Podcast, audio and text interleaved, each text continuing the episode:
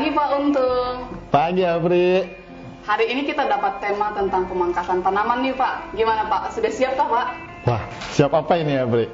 Ya siap kasih informasi lah Pak, kebubuhan tani. Gimana oh. Pak? Insya Allah siap Apri. Oke.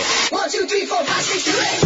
Podcast for Tani. Informasi dunia pertanian terstandar bersama B S I P Kalimantan Timur. Jadi Pak, tanaman itu perlu dipangkas juga ya Pak ya? Kirain cuma rambut aja yang perlu dipangkas. Oh, perlu ya Pri, pemangkasan itu. Memang dia sederhana, tapi dia sangat penting ya Pri. Oh gitu ya. Apa sih Pak pemangkasan itu? Nah, pemangkasan itu ya Pri, adalah menghilangkan bagian-bagian tanaman yang tidak dibutuhkan tanaman ya Pri. Emang manfaat pemangkasan itu apa Pak? Wah, banyak ya Pri, manfaat pemangkasan itu. Kayak kamu potong rambut juga. Salah satunya itu adalah memperindah tanaman kita. Yang kedua, itu adalah untuk memusatkan energi dari tanaman tersebut ke tempat-tempat tanaman yang produktif. Nah, terus selanjutnya itu, manfaatnya itu untuk menghemat penggunaan pestisida. Dan yang terakhir, itu adalah untuk mengurangi risiko kita itu tanaman untuk terkena serangan hama. Kalau rambut kan untuk memangkas kita perlu ke salon nih Pak. Kalau tanaman itu adakah teknik khususnya untuk pemangkasannya Pak? Tidak juga ya Pri. Pemotongannya itu sederhana saja. Yang penting bagian-bagian yang kita potong itu adalah yang tidak produktif untuk tanaman. Sederhana seperti apa Pak? Apa boleh mangkasnya asal-asalan saja Pak? Enggak gitu juga ya Pri. Memang kamu mau potong rambut itu asal-asalan? Ya enggak Pak.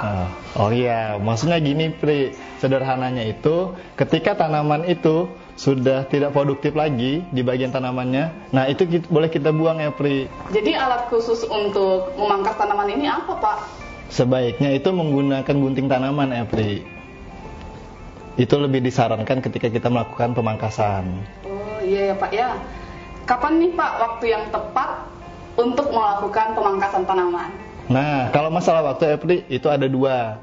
Kalau pada waktu pelaksanaan pemangkasan itu, kalau waktunya itu lebih baik pada saat pagi hari. Kenapa?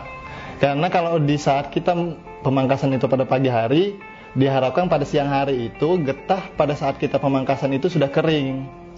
Jadi, risiko tanaman untuk terserang penyakit dari luar itu lebih kecil. Itu aja Pak, tadi katanya ada dua Pak. Oh iya Pak, satu lagi. Itu adalah pada saat fase tanaman.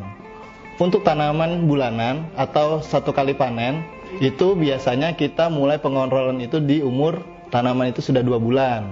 Dan kita bisa mengontrolnya ketika kita melihat cabang-cabang tanaman yang tidak produktif.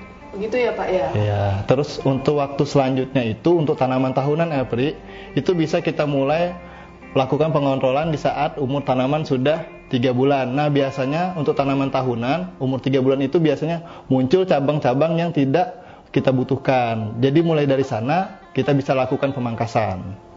Gitu ya Pak ya? Iya, dan di saat kita melakukan pengontrolan, untuk tanaman, sekali tanam, itu biasanya kita lakukan pengontrolan sekitar satu minggu.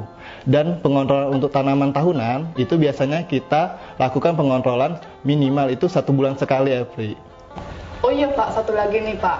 Apa semua jenis tanaman itu perlu dipangkas Pak? Tidak juga ya Pri. Tapi hampir semua tanaman hortikultura itu biasanya dilakukan pemangkasan. Jadi intinya apa nih Pak? Intinya ya Pri, dengan kita melakukan hal yang sederhana, pemangkasan, kita bisa meningkatkan produksi dan kualitas tanaman. Oke sip Pak, terima kasih Pak informasinya. Ya bubuhan tani, demikian informasi kali ini, semoga bermanfaat. Sampai, Sampai jumpa. jumpa. Jadi gimana Pak?